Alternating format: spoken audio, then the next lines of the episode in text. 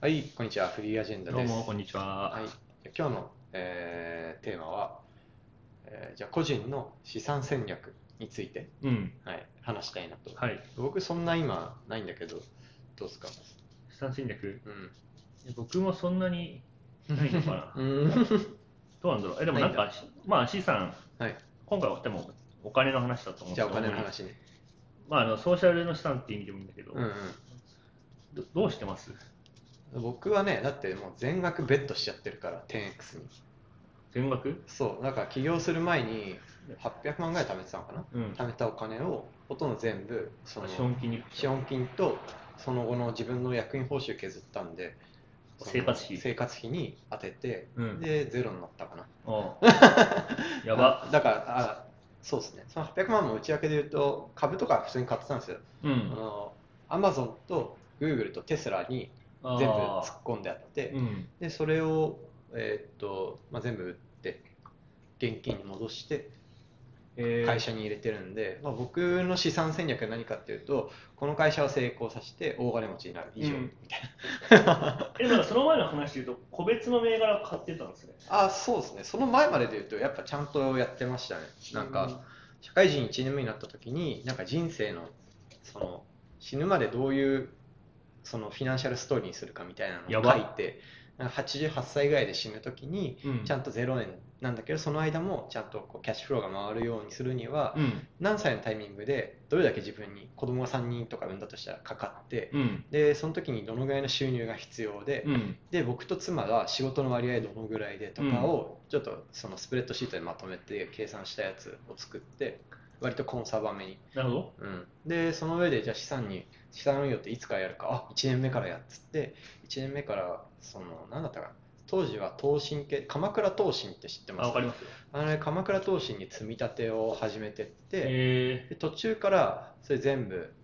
売ってやめて、うん個別銘柄で、まあ、要は IT 系に入ったタイミングですね、ー、はいはいはいだ。からこのインダストリーにかけようっつって、うんでインダストリーにかけようっつってもなんか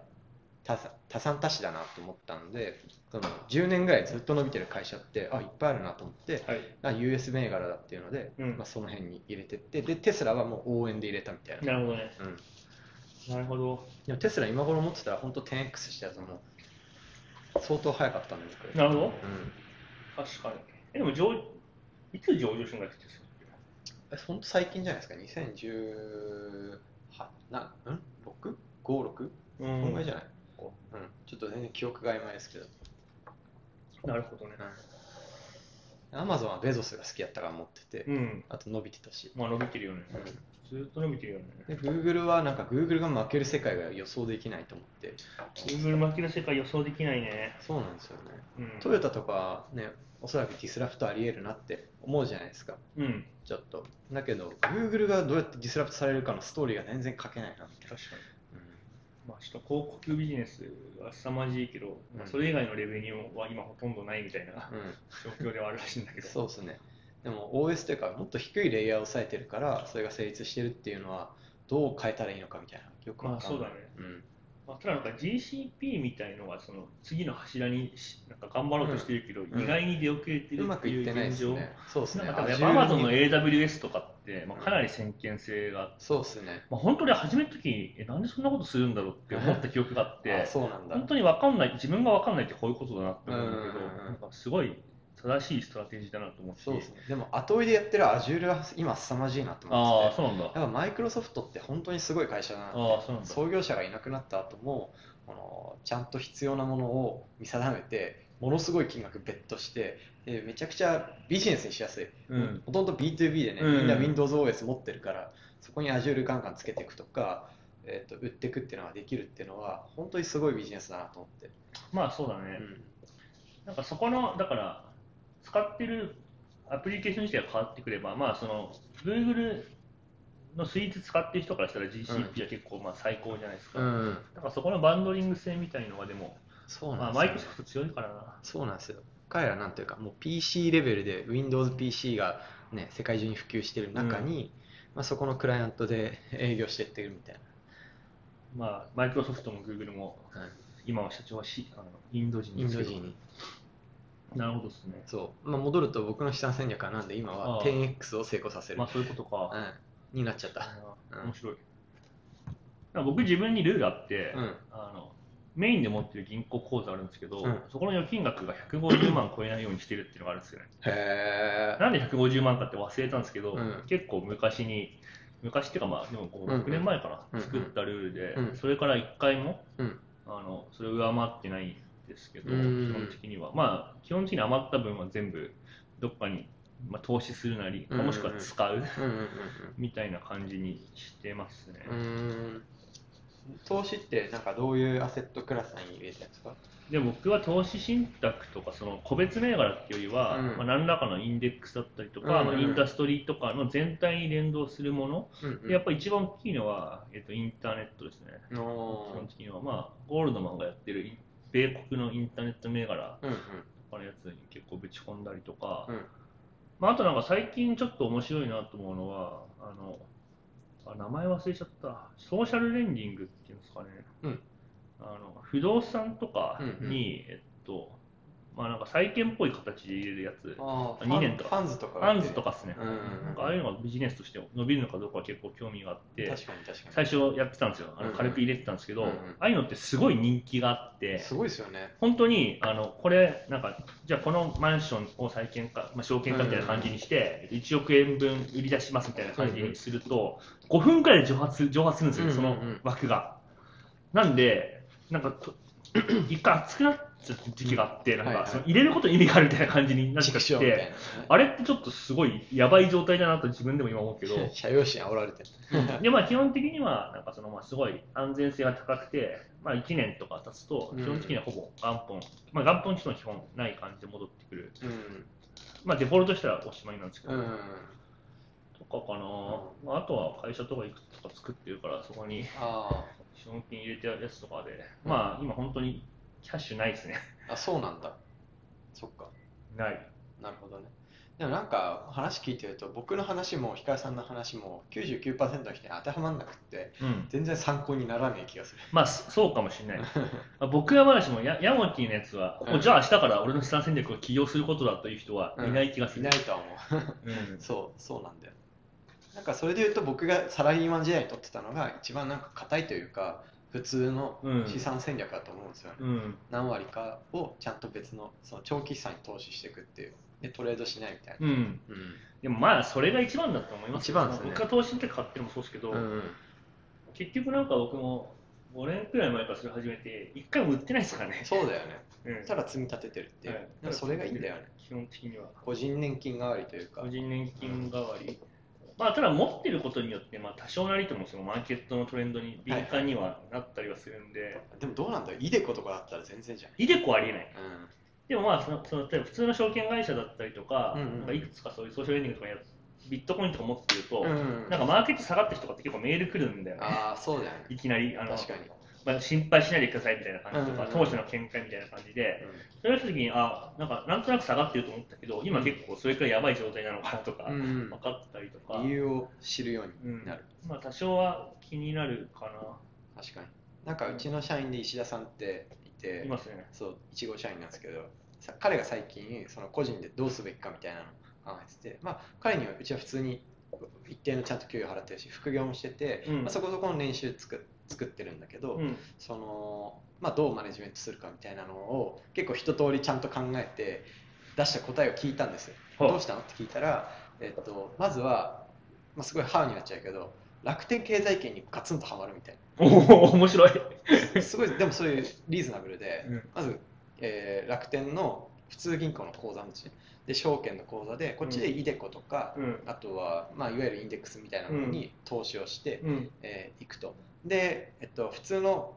コンシュームというか消費は楽天カードでやるはい、でやるとこれすごいのが、えっと、毎月要は積立額の1%がポイントつくらしいんですよええだからね5万とか積み立てたら500つくみたいなやばでその500もそのまま積み立てに乗せることができるやばそうだから複利が効いちゃうんオですブよ福利。そうこれやばいなと思ってあじゃあもうその利回り1%がもうそうそうそうそう確約されとるんや確定されてるそう異常じゃないだって1%の利回りを確約されてるものって世の中にいくらあんねんっていうとほとんどないはずなんですよ確かにそう不動産投資とかなんかその利回り1%の違いでそみんなうひいひい言うとるのにそうなんですよでかつさらになんですけど UX にもめちゃくちゃ効いてて、うんえーっと銀行って基本的にあのあの銀行のカードあるじゃないですか、はい金その下ろすために使うやつ、ATM のカードうんとデビットとかクレジットカードって別じゃないですか、別これは一体型になってるんですあーなるよほど彼はだから1枚だけ持ち歩けばうんその現金化することもクレジットカードとして使うことも両方できるみたいな、はいはいはい UX が提供されてて、うっんていうで、まあ、それで楽天で買い物するとさらにポイント何倍になるみたいなキャンペーンをずっとやってるわけじゃないですか楽天ってだからもう確かにこの中にはまるってのが経済的確かにに一番よくてでしかもそのイデコとか一通りサラリーマンがやった方がいいものが全部揃ってるんで揃っ てるあの完璧だなと思ってそれ聞いた瞬間に僕も楽天銀行の口座を開設することを決めたっていう えー、そうしようかなじゃあいや、すごいいいですよね。僕 SBI 使ってたんですよ、ずっと。だけど SBI の口座使ってるけど、証券めちゃくちゃ UX 悪くて、悪いひどいじゃないですか。ひどい特に証券の、しかも米国銘柄買おうと思うと、ウェブサイトのドメイン別なんですよ。ああそうなんだ、うん、で、飛ばされて、ログインし直しで、 SBI はちょっと辛いですね辛いんですよ SBI さんごめんなさいそうなんですよ。なんで、楽天経済圏凄まじいなっていう。僕も証券は楽天なんですよねあそうなんだうん、やっぱ使いやすい基本的にだからメインバンクも楽天にしたらいいと思う。メインバンク楽天するか口座は持ってるは持ってるんで、うん。まあハマるか今僕まあそのカードとか全部 Amazon に寄せてるんですよねもう考えないめんなさいかアらマゾンカード。 Amazon あ、あカれードか。確かに。でポイントバックすごい低いんですよ低いですね。 1%パうー、ん Amazon で買っても2%とか、うん。ただまあ自分の中でその Amazon が一番買い物するんで、まあ、いかに現金に近いポイントを貯めるかっていううんうんうんうんのが Amazon なんですけど、うんまあやっぱ楽天強えな強いですいよねや本当尊敬します楽天さんいや、本当に。いやいや、なんなんですかねそう。確かに。それはでも、一理あるかもしれない。あと僕、また全然関係なくて、僕ら事業で、いわゆるネットスーパーとか生鮮の EC うん。の部分やってて、まあ、お付き合いしてる楽天製ネットスーパーとかいろいろあるんですけど、はい。で僕らその N1 インタビュー、要は一人一人に当たってって、うんうんとどう感じてるかっていうのを、すごい定期的に毎毎毎週何件かずっとやってるんですよね。うん。で、それで最近出てきたのが、コロナウイルスの影響で、ネットスーパーのなんか検索がグワーンって伸びてるんですよもだけどそれを全部吸収してるのが楽天製ユネットスーパーででその人たちにインタビューしてったら、まあ、やっぱりポイントがすごい強かったんですよね、う、うーん。そのやっぱこうコモディティ金融も食品も基本的にはコモディティで商品に差がつかないもまのあそうね。なのでじゃあどこで差がついてるかっていうとそういうポイントによるエンゲージメントとかってやっぱ最後強いなっていうのをまざまざと感じさせられてる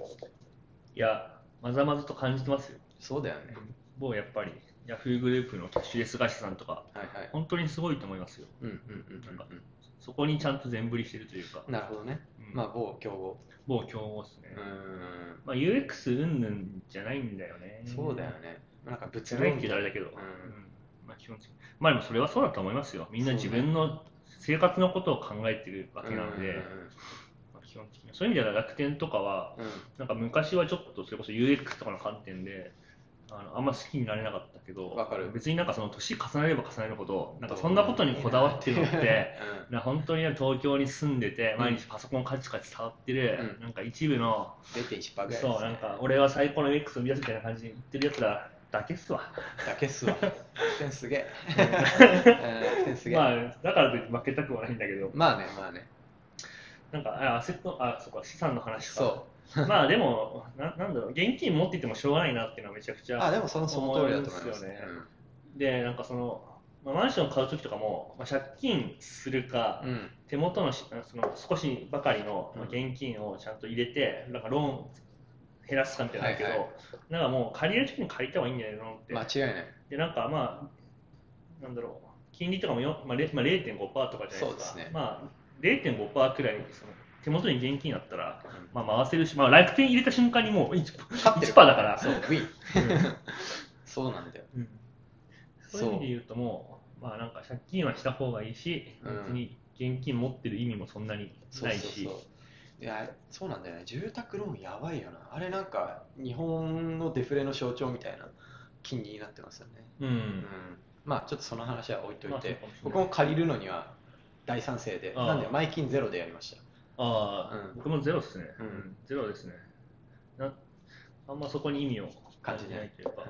あと手元に現金少ないってのはすごいいいっすよ。うなんんかあの減りに敏感になる。なんか500万持ってて30万減った時ってあんまりピンとこないけど、うん150万しかなくて30万減った時って、うんうんあれなんかちょっとやばいかもみたいになるし、確かなんにかすごいでかい買い物する時とかって、うんなんかちょちょっとその少しセンシティブになる。まあ確かでに一。回普通に俺なんか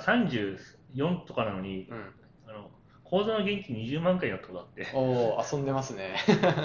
ななな何からでかい出費をしたんだよな、うん何だったかな忘れたけど、なんかそれで、多分なんか旅行の建て替えをしたとかだと思うんだけど、あーその友達の分とかの。